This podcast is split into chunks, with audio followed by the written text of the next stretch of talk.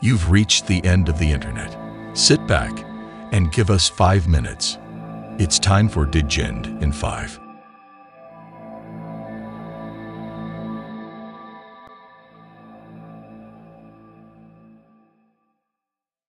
Welcome, ladies and gentlemen, to another enlightening talk on the hot topic of the day blockchain technology.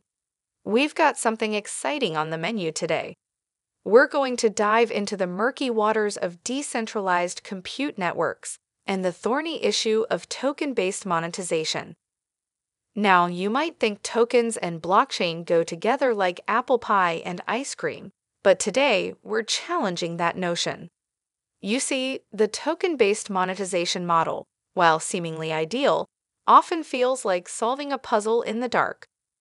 To get started, our users have to get their heads around these newfangled cryptocurrency concepts, traverse the maze of crypto exchanges to buy tokens, and then manage these tokens like their lives depend on it. Let's face it, that's a tall order. We're effectively confining our user base to those daredevils ready to walk through this daunting process. But wait, there's more. Just when you thought you had it under control, token price volatility comes in like a wrecking ball. One day you're sailing smoothly, the next, you're tossed about in the stormy seas of the market's highs and lows. It's enough to give anyone seasickness. So, what's the way out of this quagmire? Enter pooled security, the knight in shining armor. Instead of each network trying to build its castle from scratch, they can simply rent one.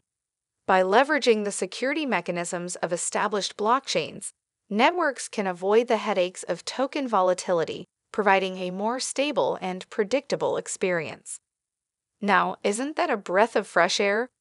But there's one more step to truly revolutionize this game, and it's a big one decoupling token payments. That's right, folks. We're talking about embracing traditional payment providers. Now, I know some of you blockchain purists might be reeling from that suggestion. But if we're going to make distributed decentralized compute networks the new normal, we've got to make it user friendly. And that means bridging the gap with the traditional financial systems. So here's the takeaway, folks. It's time for a paradigm shift. We need to embrace pooled security and decoupled token payments to truly unlock the potential of decentralized computing. Yes, it might seem contrary to the blockchain spirit, but let's not forget, our ultimate goal is a more inclusive, efficient, and decentralized world. And to get there, we need to reinvent, reimagine, and re engineer our approach. So let's roll up our sleeves and get down to it.